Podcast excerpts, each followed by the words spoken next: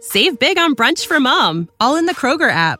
Get 16 ounce packs of flavorful Angus 90% lean ground sirloin for $4.99 each with a digital coupon. Then buy two get two free on 12 packs of delicious Coca Cola, Pepsi, or 7UP, all with your card.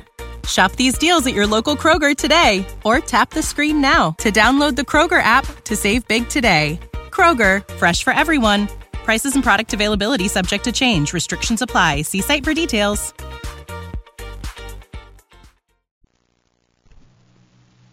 From the archives of the greatest dramas in radio history, we proudly present Hollywood.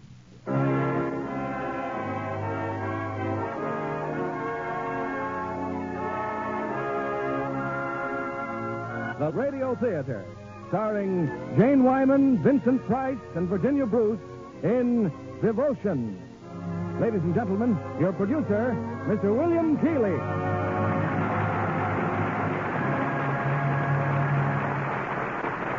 Greetings from Hollywood, ladies and gentlemen. You have read their books and poetry. You have seen their novels made into great motion pictures for the screen. And tonight, you meet them on our stage, the incomparable Bronte sisters, two of literature's most colorful and gifted writers. Born to a family of geniuses, their sheltered life is fraught with drama and romance, so vividly presented in tonight's play, from the Warner Brothers hit, Devotion. Our stars are Jane Wyman, making her first Lux Radio Theater appearance in the role of Emily, Virginia Bruce as her sister Charlotte, and Vincent Price as the man both sisters loved. The Brontes lived in Yorkshire, England, in the 19th century, not far from my ancestral town of Keighley, pronounced in England Keithley, although how they made Keithley out of E K-E-I-G-H-L-E-Y, I'll never know. But that is my sole affiliation with the Brontes, other than the privilege of presenting their story on our stage tonight. Here's the first act of Devotion, starring Jane Wyman as Emily Bronte, Vincent Price as Nichols, and Virginia Bruce as Charlotte.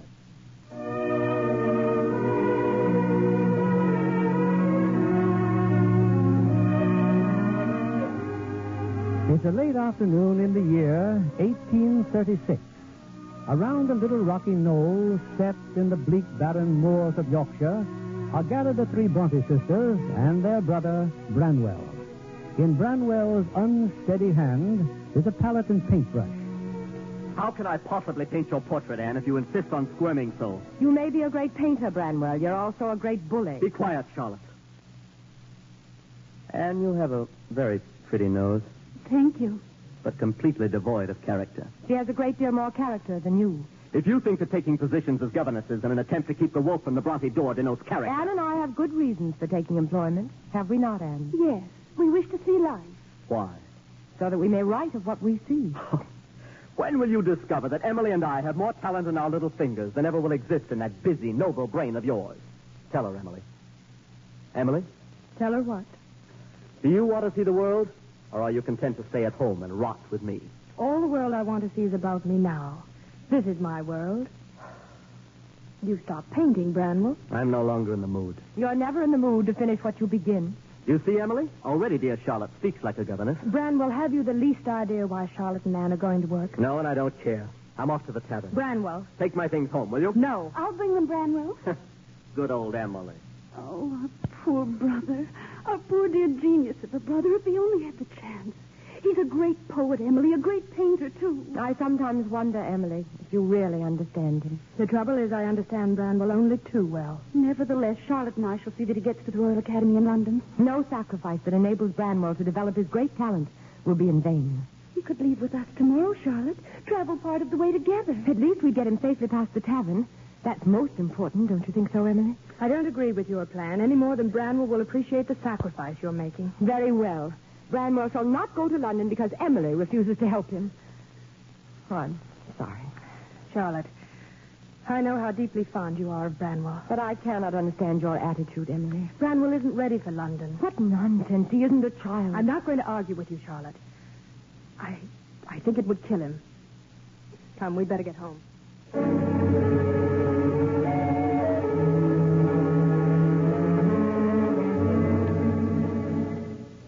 Well, it's brandy, Mr. Hodge. Where is it? Where's your money, Mr. Bronte? Well, charge it to my account. You've no account here anymore, my lad. I should hope not.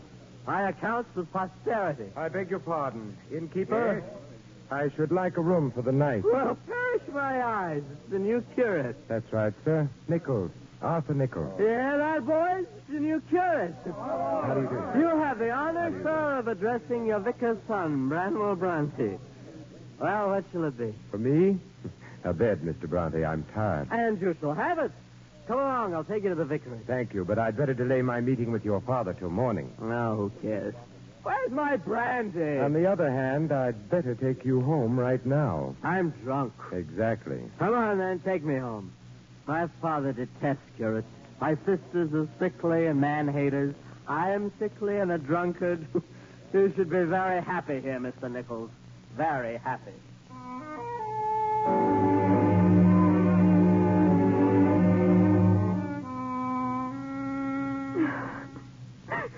Can't you sleep, Charlotte? What's the matter? Oh, Emily, we quarreled this afternoon, Charlotte. Emily, you and I, we must never drift apart. That's so important. Yes, Charlotte. People will always quarrel over Branwell, And Branwell will always enjoy it. but it would be so dreadful if we were happy and he were not. That's why I wanted him to go to London, Emily. But don't you see? London is not the dream city of his imagination. His disillusion would be unbearable to witness. If you would spare him disillusion, it's you who will destroy Branwell, not I. Neither of us will destroy him. He shall go, Charlotte. Oh, thank you, Emily. I knew you'd see reason. I was. The door. There's someone downstairs at the door. Oh, it's Branwell. Now go to sleep, dear. I'll take care of it. Find the door now, Mr. Nichols. Seems to have disappeared. And no light. Your family must have retired. Ah, the faithful Emily. Get inside, Branwell. Come in, dear friend. Come in. I think in his present condition, ma'am, I, I should. His condition. Take care of your own condition. Good night, sir. Are not things difficult enough, Branwell, without you bringing your drunken friends home with you? Oh, Difficult. You know very well what I'm talking about. You're all leaving tomorrow. Charlotte and Anne to become governesses, you to London. I have no intention of going to London. I'm much too ill. I'm going to die. Now listen to me. At eight o'clock tomorrow morning, you'll be at breakfast, washed and in good order. You'll thank your sisters for their generous gesture. You'll inform Father and Aunt Elizabeth that you have great confidence in the future. You will, in fact, play the great hero on the eve of battle. A role well within your range, drunk or sober. Emily, have you no faith in me at all? I love you, Branwell. I shall never cease to love you.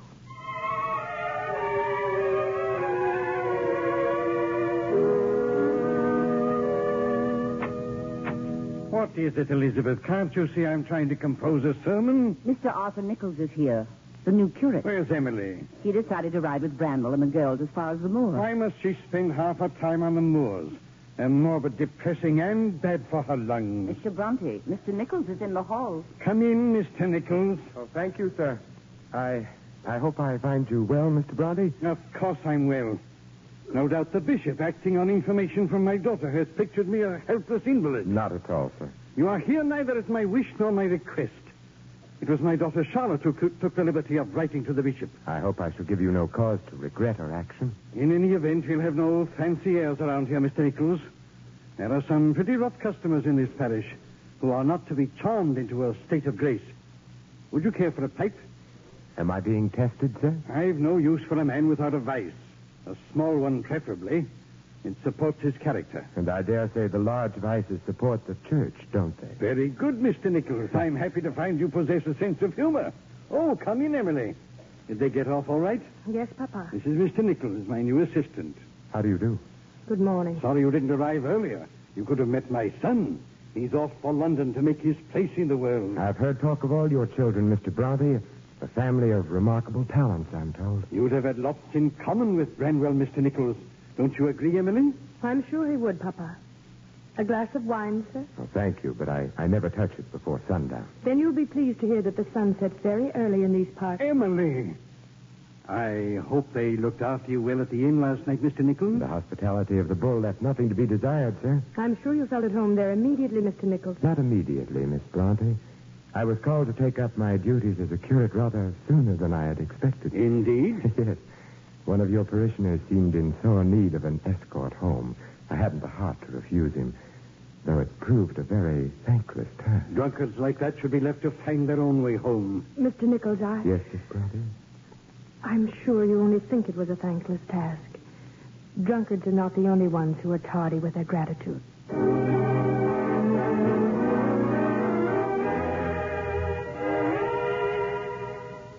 I'm afraid I'm failing miserably as a picker of blackberries, Miss Emily. Charlotte and I used to fill our pails here. Charlotte again. You do miss your sister, don't you? Oh, her letters. She and Anne must be utterly wretched as governesses. You said they'll be back by Christmas. Seven long weeks yet. Forgive me, I, I talk far too much about my family. But it helps me to know you better. That's ample reward. but come along, Mr. Nichols. We haven't had enough berries. I'm not really lazy, you know. But so far, I've seen very few berries to pick. I can understand it. Last year was a very good season. Why don't we sit down and wait until next season? Oh, you'll never last till then. Last? No curate has ever stayed very long at Haworth. It's too, too quiet and dull, even for. Even for a curate? well, Miss Emily, here's one curate who's asking for nothing better than to see many a season at Harvard. Provided, of course, Yes, that you promise to stay and see them with me. I promise. But I also promise quarts of blackberries to Aunt Elizabeth. Come, Mr. Nichols.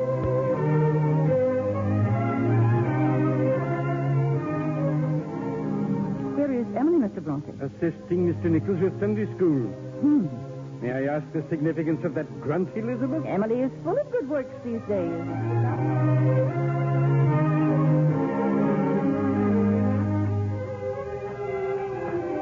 But you should be home, Mr. Nichols. Sunday school was over an hour ago. I much prefer walking with you, Miss Emily. These strange, wonderful moors. You like the moors, too? I'm I'm not certain. You've never brought me this way before, have you? I never bring anyone this way. Not even your brothers or your sisters? Oh, no. They don't like this part of the moor at all. They think it's ugly. There could never be anything ugly about your world, Miss Emily. But I, I do feel somewhat of a trespasser. Oh, no. No, you're not. That's why I brought you here. Knowing you is a rare privilege. Look, far in the distance there, on that rise of ground. A house. That is a house, isn't it? Yes. Gaunt, lonely, abandoned. Not quite what dreams are made of, is it? But it's been in my dreams ever since I can remember. So unreal, so awesome looking. It's the place I write about. And even though it is gray and storm swept and made for hard, unyielding people, the lovely things there are all the lovelier. Someone lives there? Ghosts. Oh, you don't really believe in ghosts. Oh, I've both seen and heard them, Mr. Nichols. And in my dreams, sometimes it it seems that I stand there. And I watch that house in the silence of the night, and then suddenly I hear a sound that terrifies me. The beating of a horse's hooves coming nearer and nearer. A great black horse and a dark rider, and he thunders down on me, and I cannot move. What does he look like? I've never seen his face. Miss Emily. Miss Emily, I can hear them myself. Hoofbeats. What? Over there, Mr. Nichols.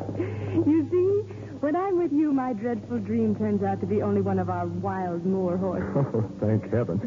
It's getting late, Mr. Nichols. yes. Miss Emily, that distant place, that, that house, does it have a name? I don't know. I call it Wuthering Heights.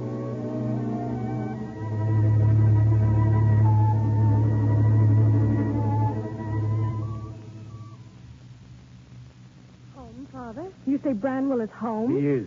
There, in the study. Branwell. No other greeting for the prodigal. But what brings you It home? seems London has treated Branwell shamefully. Emily, you might have acquainted yourself more fully with the ways of that loveless city before you threw me into its chill embrace. No success without influence. No admission without patronage. No patronage without toadying. You wanted this to happen to me. You and Charlotte and Anne. That's not so, Branwell. One more rival out of the way. One less Bronte to share your future glory. Soon you'll be cutting each other's throats. Branwell. You- Oh, I don't believe what I'm saying. Forgive me. What shall I do with him, Emily? What shall I do? No use looking to Emily. Oh, come in, dear auntie. Come in. Thank goodness Charlotte will be home in a few days. She'll think of something.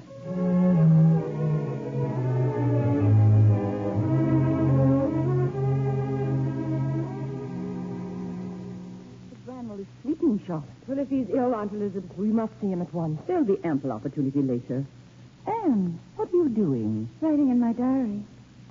Oh, if Bramwell were only well, this would be the happiest day in my life. Whatever else we may or may not be, at least we shall never be governesses again. How many copy books did you fill while you were gone, Charlotte? Six at least. But it would take dozens to properly describe that horrible household.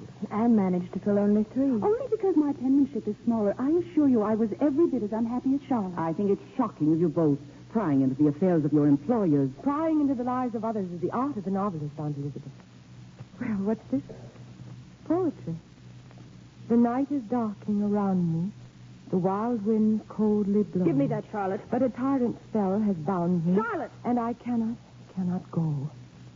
Why, Emily, I think it's beautiful. I don't care what you think, Jack. Please keep your fingers away from my work. And I'm sorry, Emily. Oh, but Charlotte, it's such a lovely plan, Emily. We put all our poems into one big package and send them off to London. Poems by three sisters. Think what a stir it would cause if they were published. I would as soon think of publishing my poems Oh, as... will you girls stop prattling about poetry and novels? I have some really exciting news. Yes, you. Hmm. Lady Staunton has invited you all to the Christmas ball. Oh, how wonderful. All the eligible young men of the county will be there. But bear in mind, young ladies, you'll never get a husband talking of poetry.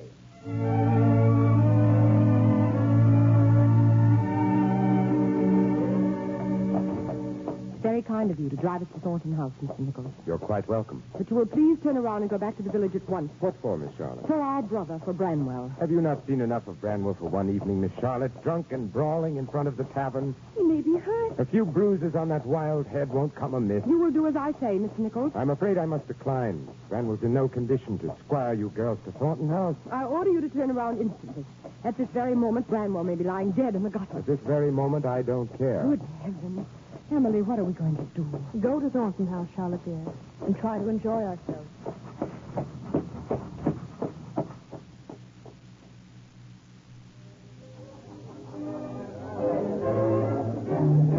Excuse me, Miss Emily. I, I must pay my respects to Lady Thornton.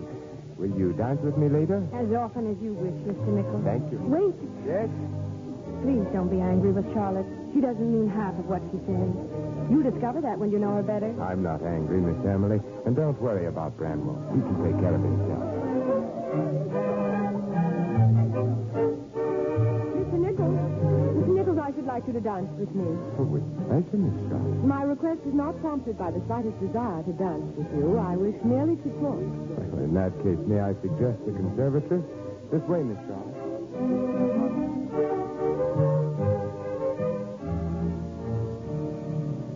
I'll come straight to the point, Mr. Nichols. Like many people here, I have noticed that you pay very particular attention to my sister Emily. In your absence, your sister and I have become good friends, Miss Charlotte. Yes. And I have every intention of protecting Emily from any humiliation to which her generous nature might lead her. I also have a plan for Emily, a dream very dear to both our hearts. Any obstacle which stands in the way I shall remove without scruple. Do I make myself clear? May I ask the nature of your plan? As soon as I have accumulated sufficient money, I'm going to take Emily to Belgium. There are a number of schools in Brussels that offer an excellent curriculum in exchange for the teaching of English. An admirable plan. But it surprises me that anything so prosaic should haunt your dreams. Is it prosaic to want to escape from this rut in which we've spent all our lives? Is it ignoble to yearn for a world rich in material for the books we shall one day write? Miss Emily has always given me the impression of being very content in her rut. And you? And I? You, I fear, will take your rut with you. Shall we go back inside now, Miss Charlotte? With pleasure. You understand, of course, that you will dance no more with Emily this evening. On the contrary, I'm going to ask her for the next time. Very well. You came to the vicarage at my request, Mr. Nichols. And tomorrow, at my request, you shall leave. Shall I? Miss Charlotte, there are two ways of dealing with young ladies of your perverse temperament. One way is this. You, you dare.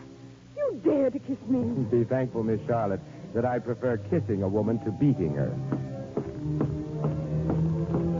Mr. Nichols. Oh, Mr. Nichols. Miss Emily, He's come here, Mr. Nichols Branwell. He's creating a dreadful Ah. scene. I- I'll see what I can do, Miss Emily.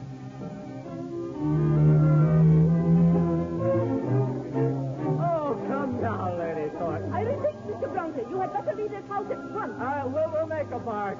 You show me where you've hidden the drink, and I'll save the last dance for you. That will be enough, Branwell. I've come for a drink. You've had enough for one night. We're leaving. Take your hands off Branwell, Be me. reasonable. I'll teach you to mollycoddle me. I'll bring... Oh.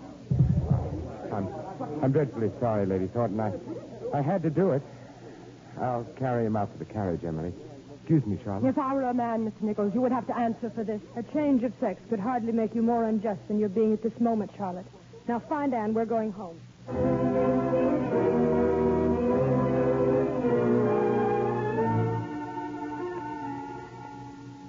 Lady Thornton's home, Mr. Nichols. I, I'm afraid you'll have to leave Howarth, sir. Very well, Mr. Just a moment, Father. I'm fully responsible for last night's scandal. Mr. Nichols tried only to spare my sister's further disgrace. Mr. Nichols is not in Haworth to protect your sisters. And as for you, I should prefer not to see your face for a long time. Such talk cannot hurt me, Father. I'm already too numbed by the great blows of destiny. The toe of my boot should be your destiny. All right, Nichols. You may stay, but in the future, keep your fist to yourself. You should have cracked his skull. You know, Branwell, you're not nearly as bad as you imagine. I do not judge myself to be bad at all. I'm much misjudged by my sisters, who I've no doubt have poisoned your mind against me. Ungrateful wretches. Ungrateful? What have you ever done to earn their gratitude? Well, if I had money, I should do a great deal. What? Send them to Brussels, maybe, Emily and Charlotte. Anything that would take their tedious enthusiasms out of this house. You know, Branwell, I've never seen any of your paintings. Would you mind showing them to me? Why? Because I like paintings. Because I wonder how how good you really are. Because I may wish to buy some. Buy some, eh? Come up to the attic, Mr. Nichols.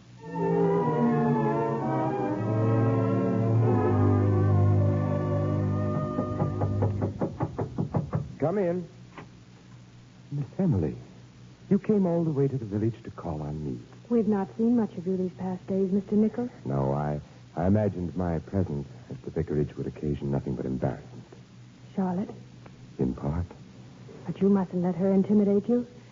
In any case, she's so excited now that our misfortunes at Thornton House are all but forgotten. Branwell has sold some of his paintings, Mr. Nichols. Well, you must offer him my warmest congratulations. And with the money, he's sending Charlotte and me to Brussels. Oh, how splendid of Branwell. Charlotte is delighted. You are not. But, Miss Emily, I, I thought this was your aim, your ambition. Dreams that come true are no longer dreams, Mr. Nichols. But think, Miss Emily, what you might miss. I can only think that even now it's not too late. Anne could go in my place. Tell me I need not go, Mr. Nichols. I, uh, I cannot tell you that, Miss Emily. Forgive me. I, I had no right to ask. Goodbye, Mr. Nichols.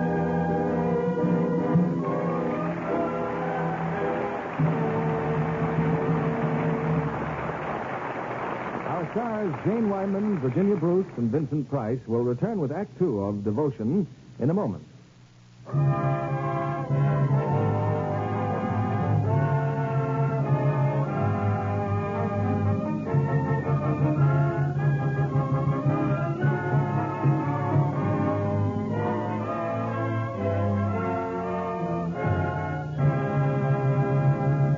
Act Two of Devotion, starring Jane Wyman as Emily Bronte, Vincent Price as Mr. Nichols, and Virginia Bruce as Charlotte.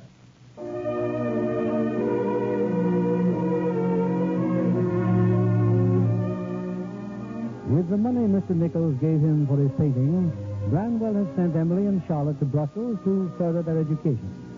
It's night now, and in their room adjoining the Hagar School, Charlotte opens a letter from home.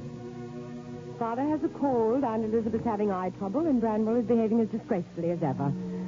Oh, dear, in the three months we've been here, Emily, I don't believe Anne has sent us one piece of good news. Charlotte, will you tell me something, please? Wait till I finish the letter. Just what is it that's going on between you and Mr. Agar? What's going on? The way you look at him, the way you speak to him. Mr. Agar happens to be the master of the school, Emily. And a great man of great charm. Does he also happen to be a man with whom you imagine yourself in love? Emily. Oh, Charlotte, did we once not promise there would never be secrets between us? There are some things which I thought it better not to tell you. Any man would find you most attractive, Charlotte. But I haven't mentioned this to you before, Emily, because, well, because I was too ashamed. But that night at Thornton House, that insufferable Mr. Nichols tried to kiss me. In fact, he did kiss me. Mr. Nichols? There's no need to look so startled.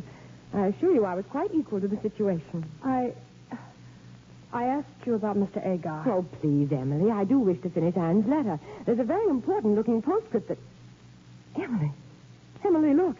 They're going to publish two of our poems in the Cornell magazine. Thackeray has read them and asks, Who are these brilliant brothers? Thackeray. If Mr. Nichols does you the honor of loving you, why do you always speak so slightingly of him? The honor of loving me. Oh, you must be mad. But our poems, Emily, it started to come true. Oh, I can't wait to tell Mr. Agar. Charlotte, dear, do you mind? I believe I've heard enough of him for one day. Well, it was you who brought up his name. Oh, turn out the lamp, Emily. Let's go to sleep. Charlotte, about Mr. Nichols, is he in love with you? What do you know about love, Emily? I assure you, love is not the tormented thing you're making it in your book. I find your people very strange, Emily. Unreal. When are you going to finish your book? My book. My Jane Eyre. I don't know. I don't want to write now. I'm much too busy living. Or Oh, too busy dreaming. No, whatever it is, it suits me admirably. There are those whom it may not suit so admirably. Good night, Charlotte. Good night, Emily.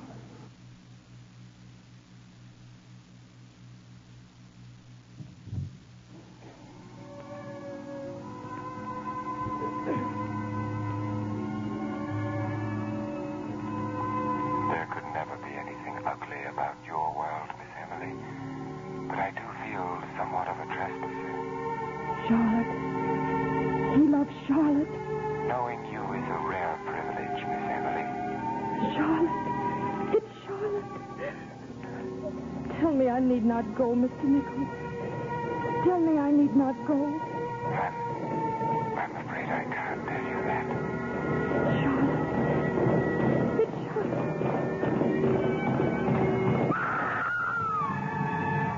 Emily, what's the matter, Emily? I was dreaming. Oh, well, do go to sleep, dear. The rider on the moor. I, I saw his face. I saw his face. And now I know. I'm going to die. Oh, there's not much time. There's not much time. What did you say, Emily? Nothing. Charlotte, nothing. You knew I was with Mr. Agar. Why did you insist on seeing me, A Emily? letter from Father. Branwell is terribly ill. We'll have to go home at once, Charlotte. Go home? But Branwell's always being ill, and he always recovers. Get your trunk packed. I'll do nothing of the sort. You never liked this place, Emily. You're probably only too glad to leave. But I have no intention of giving up my education here. The sooner you give up the form of education in which you're indulging, the better it will be for everyone, Charlotte. Well, I refuse to sacrifice my career to an hysterical whim of yours. Where are you going? I'm going to Mr. Agar. Really, Charlotte, you not really love me. Mr. Agar, And if your brother is ill, of course you must go to him. you wouldn't send me away like this. You wouldn't. I am not sending you away, Charlotte. It only seems wiser that you go. Oh, what a fool you made of me. What a fool.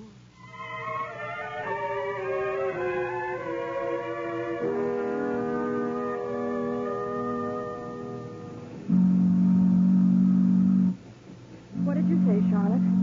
What did you say? You're glad we're on this ship? Glad to be going home? Yes, I'm glad. I would have told you so before, but I've hated so to admit I've been wrong. Wrong about Mr. Agar, wrong about everything. I may even have been wrong about poor Mr. Nichols.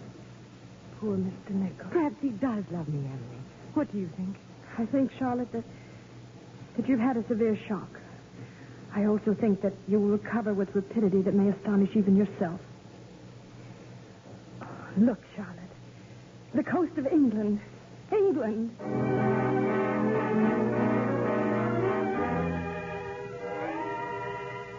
Of course you'll recover, Branwell. Another week or so, and we'll be racing over the moors just as we used to do. There's no need for that sort of eyewash between us, Emily. I'm glad you're back. Read it to me once again. Read what? A That last paragraph of your story? If you wish. But heaven did not seem to be my home, and I broke my heart with weeping to come back to earth. And the angels were so angry that they flung me out into the middle of the heath on top of Wuthering Heights, where I woke, sobbing with joy. That's the kind of book I should like to have written. But it's not finished, Branwell. Your Wuthering Heights and Charlotte's Jane Eyre. Well, finished or not, one thing is clear as daylight about the two books. You're both in love with the same man. Branwell. I don't get excited. No one save your discerning brother will ever notice it. Charlotte certainly won't. Well, you're not attempting any passionate denials. I've never been able to deceive you, Branwell. You're giving it too much thought, my dear. What are you talking about? That pretty view as you look out the window there. Haworth Church and Haworth Graveyard. You're imagining things, Branwell. All the same, I should lose no time in finishing that masterpiece of yours.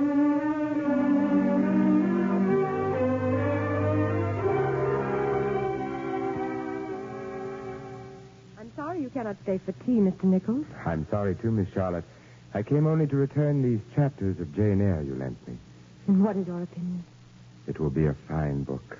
You mix your words with magic. Thank you.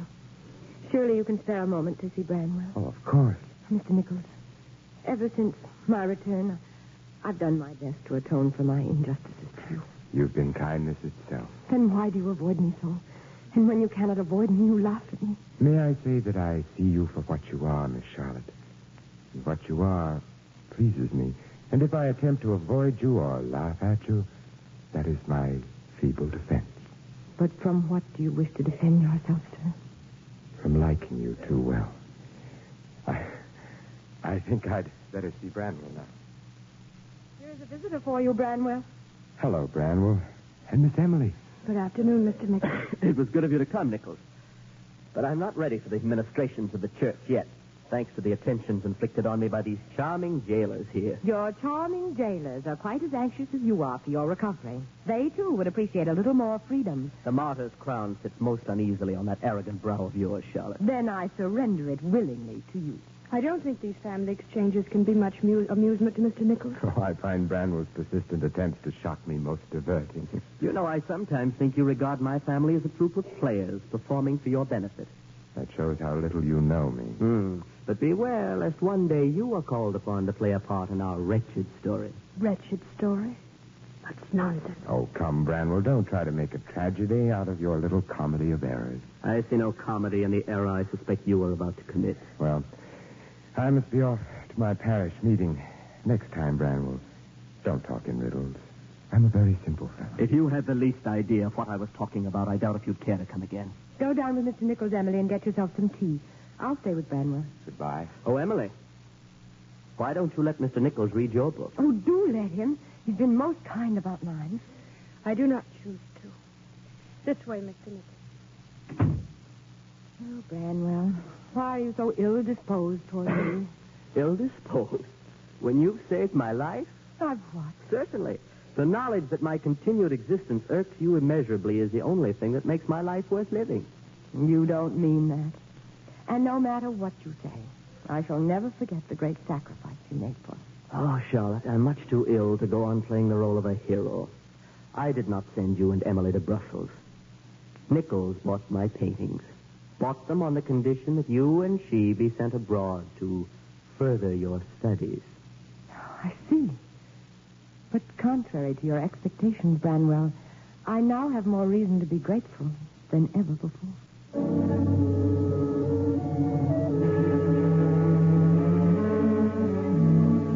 Of course, we shall have to repay Mr. Nichols, Emily, every penny of it. We can discuss it later. You know, if any proof were needed that he loved me, this is it. Don't you agree? I agreed a long time ago. Yes, you did. You're very clever, Emily. But why doesn't he speak? Why? Charlotte, who's with Branwell? Anne and Father. Oh, why must you always get off the subject?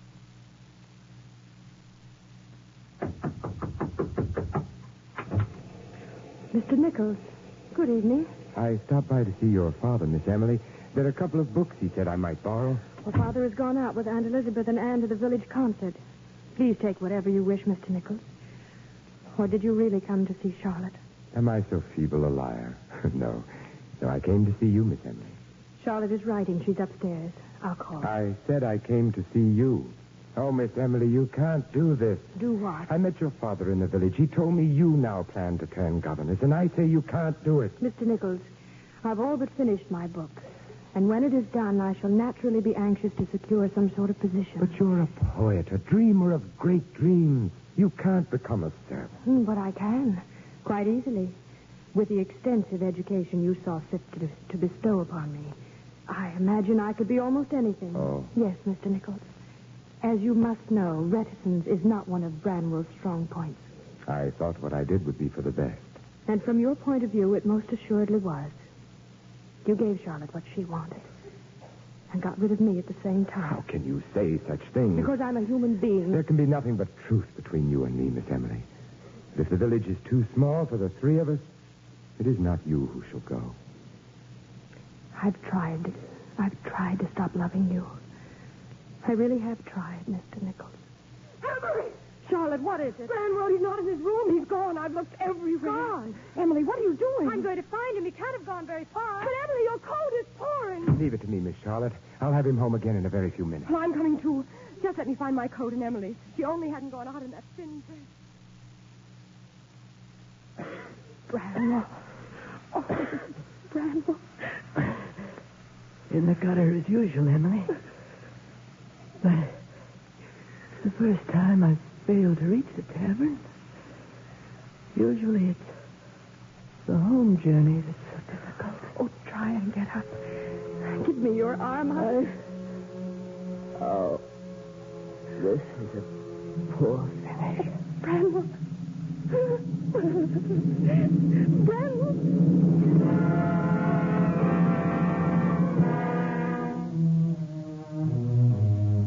Must we endure two such great losses within a single week, Mr. Nichols?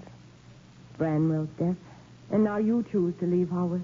Miss Charlotte, Miss Emily, I don't think I need explain what knowing you both has meant to me. Let me just wish you both the great success you so truly merit. Goodbye. Goodbye, Mr. Nichols. Goodbye, Miss Emily. Goodbye. But why are you leaving us? Because I am not a big enough man to live side by side with greatness. Nor am I so small that I can stand by and witness its torment. But I don't understand. One day, one day you will, dear Charlotte. I know nothing, Emily. I understand nothing.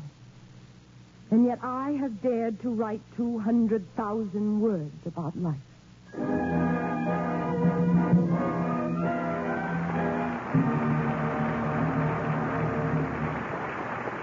Act three of Devotion, starring Jane Wyman, Vincent Price, and Virginia Bruce, will continue in a moment.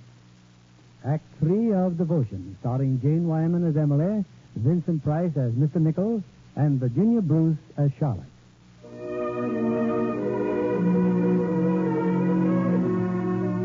The months following Branwell's death and Mr. Nichols' departure have brought abundant success to the Bronte sisters. Emily's Wuthering Heights and Charlotte's Jane Eyre have been published with resounding acclaim. But Emily's health has failed rapidly, and she remains in Haworth while Charlotte glows in the adulation of London's most eminent personalities. Among them, Mr. William Makepeace Thackeray. And what place is this, Mr. Thackeray? You've taken me to so many places these past few days. This is the celebrated Chester Cheese Inn, Miss Bluntay. The Cheshire Cheese, where Samuel Johnson and Mr. Boswell met. Exactly. Do you realize, young woman, that Jane Eyre is causing even more of a stir than my own Vanity Fair? Though I doubt that Vanity Fair required any stirring about. And yet it's strange, is it not? What is strange, sir? That Jane Eyre should be so much more successful than Wuthering Heights. Your sister wrote the better book, Miss Bronte. if you think to tease me, Mr. Thackeray, you are failing dismally. I enjoy success too much to care how well I merit it. Tell me, why didn't your ingenious sister come to London with you? Oh, she's been very ill. Sickness plagues all the Brontes, Mr. Thackeray. But I doubt if she would have come anyway. She detests crowds. Yes, yes, one gathers that in her book. But oddly enough, I think she's very happy in that strange, lonely world of hers. She never had the slightest desire to meet anyone outside the family, you know. Indeed.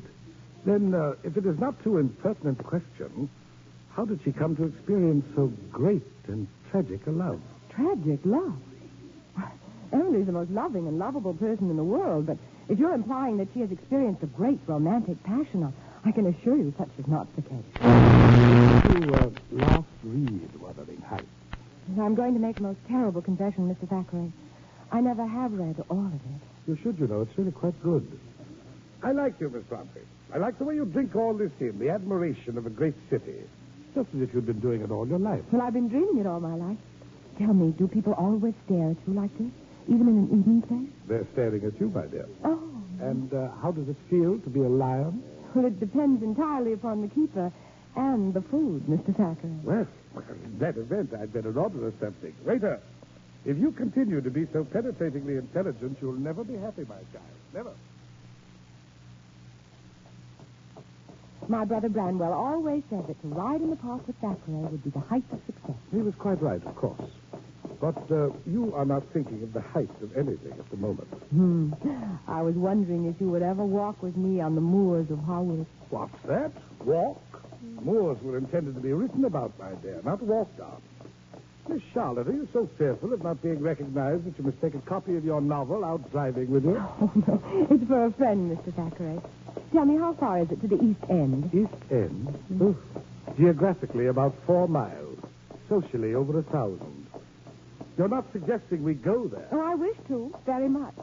There's a, a minister I should like to see. Indeed. Miss Charlotte, I have a sincere regard for you as an author and a deep affection uh, as a friend. But if you imagine I'm going to take you to the East End, a district inhabited exclusively by thieves and cutthroats, then you're. Still, I shall go there. Driver. Yes, sir. Turn around. Drive us to the East End. Very good, sir.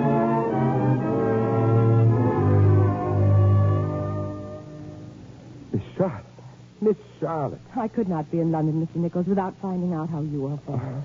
What a, what a happy surprise to see you. Mr. Thackeray graciously consented to drive me down here. He's, he's waiting in the carriage. How kind of him. And um, I brought you a first edition of my novel. Thank you. I've read it, of course. It is the beautiful work I knew it would be.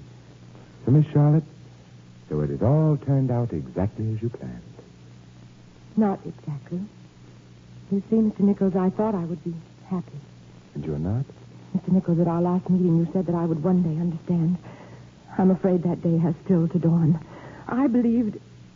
But then you know what I believe. You believe truly, Miss Charlotte. Well, then tell me. Tell me, what is it? What barrier has stood between us for so long? I left Haworth because Emily offered me an affection I, I could not return. Emily? Because I love you, Charlotte. Because I have always loved you. Emily. Oh, now I know what Mr. Thackeray meant when he asked me when I had last read Wuthering Heights. Excuse me, Mr. Nichols. I, I shouldn't keep Mr. Thackeray waiting. Well, go on in. Charlotte's letter. What else does she have to say about London? She had a brief visit with Mr. Nichols. She found him well. I, I can't read any more. Not with Emily so ill upstairs. She's in good hands. Dr. Barnes is with her. He's been up there a dreadfully long time. Dr. Barnes is a very thorough and painstaking physician. We should only be thankful that Emily has at last consented to see him. But I'm not. If Emily consents to see a doctor, it can mean only one thing. None of that morbid talk, miss. Proceed with the letter. Yes, Father. I had hoped by this time that Anne and Emily would have been able to join me here. Surely Emily is sufficiently weak. I can't go on, I really can't. There, child, don't take on so. I'll have no more of this. Emily's wishes or no, I shall write Charlotte at once to come home. Just leave the baggage in the hallway, please. Surely. Charlotte, my dear. Well, isn't anyone glad to see me? Oh, how glad we are to see you. Father, Anne, Aunt Elizabeth, I'm home. I'm home. We've not expected you for weeks, dear. You weren't happy in London? Oh, London was very kind, Papa. However, one can have too much of a good thing. Where's Emily? Upstairs, Charlotte. Still confined to bed? Yes. Oh, she'll be so happy you're back. Will she? I wonder. Charlotte. What do you mean? Excuse me, Mr. Bronte. Yes, Dr. Barnes? I wonder if I might have a word with you. Certainly, we go to my study. Anne, what is this? What's happened? Oh, Charlotte, she's grown steadily worse since you left. Can you let me stay on in London? But we couldn't help it. She forbade us to tell you. You forbade them to tell me. Oh, Emily. Emily, how could you? Hush, dear, hush. Oh, it's so wonderful to see you again. But how could you bear to leave the scenes of your triumph so soon? Don't tell me success is an illusion, or I shall be horribly disappointed. No, darling, success is everything I hoped it might be. But there was something missing. What? You, my darling. Ah, I don't believe a word of it. But it's very nice to bask in that fatal charm of yours again. And all the most interesting people I met talked incessantly of Wuthering Heights. Zachary's last words were, pay my homage to that genius sister of yours. Bless the old cynic. And the, the publishers say they won't have a moment's peace until your next book is in the printing press. You'll have to wait a dreadfully long time, I'm afraid. Oh, nonsense. Nonsense, now that I'm back to look after you. You'll be up and about in no time. Almost the same words I said to Branwell. Emily. Mr. Nichols. Did you see Mr. Nichols? Oh, yes. Curiosity overcame my pride, and I went. He was as pleasant and courteous to me as ever. But I found that my old feeling for him was as dead as though it had never been. Please don't lie to me, Charlotte. Not tonight. I have so little time. Oh, you're not to say those things, Emily. You're not to. All our lives, there's been too much left unsaid between us. Loving is the only thing that really matters, Charlotte. It's worthwhile being hurt a bit to find that out. The world has always frightened me just a little. So I'm I'm not really afraid to leave it now.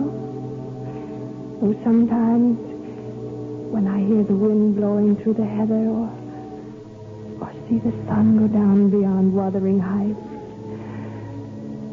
I think perhaps I'd like to stay just a little longer. Oh, but you're not trying, Emily. You can stay. You must stay. Oh, listen to me, my darling. Any good there is in me has come from you. Any courage that I've ever shown has been inspired by you. You're everything that I would wish to be myself. And, and life without you would have no meaning.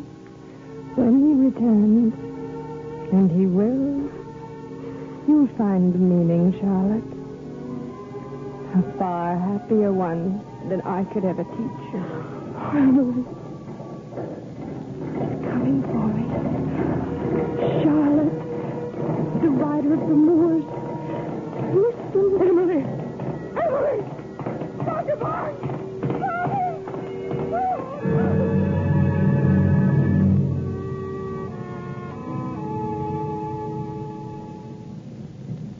Once she brought me to this spot on the moor, Charlotte. This was the place she loved best of all. Here she will always remain. Even the last words she wrote were for us. This paper. Here. I found it this morning. I linger here, listening to the soft wind breathing across my beloved moor. They must not imagine there is unquiet slumber for a sleeper in this quiet earth. For their love is also here, with me. And when he returns, and he will, you'll find. Charlotte. You were right, dear Emily. I have found the meaning. No.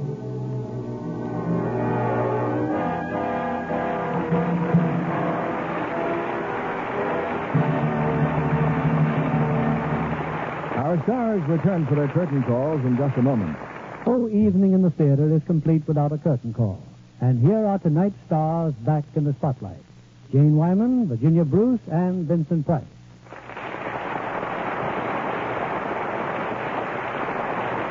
Jane, we're especially grateful to you for taking over for Ida Lupino as he's ill and giving us such a wonderful performance. Thank you, Bill. I enjoyed doing it.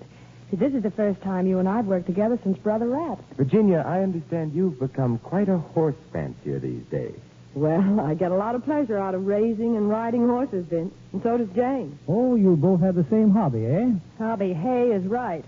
I spend most of my spare time caring for the horses, but I love it. You have a filly that you're racing, haven't you, Virginia? That's right. Do you know what her fastest time is? Yes. From the barn door to the feed box.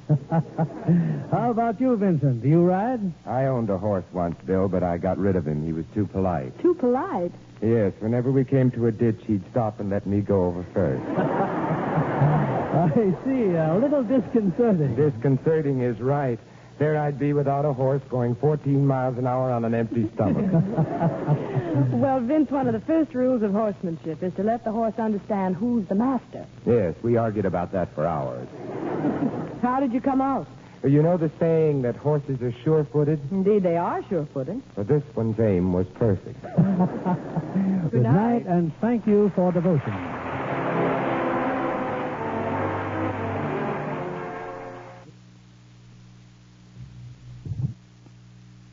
You know how to book flights and hotels. All you're missing is a tool to plan the travel experiences you'll have once you arrive. That's why you need Viator. Book guided tours, excursions, and more in one place. There are over 300,000 travel experiences to choose from, so you can find something for everyone. And Viator offers free cancellation and 24 7 customer support for worry free travel. Download the Viator app now and use code Viator10 for 10% off your first booking in the app. Find travel experiences for you. Do more with Viator. Support for this podcast and the following message come from Corient. Corient provides wealth management services centered around you. They focus on exceeding your expectations and simplifying your life. Corient has been helping high achievers just like you enjoy their lives more fully, preserve their wealth, and provide for the people, causes, and communities they care about. As one of the largest integrated fee only registered investment advisors in the U.S., Corient has deeply experienced teams in 23 strategic locations. Corient has extensive knowledge spanning the full spectrum of planning, investing, lending, and money management disciplines. Leverage Corient's exclusive network of experts to craft custom solutions designed to help you reach your financial goals, no matter how complex they may be. Real wealth requires real solutions. For more information, connect with a wealth advisor today at corient.com. That's C O R I E N T.com. Corient.com.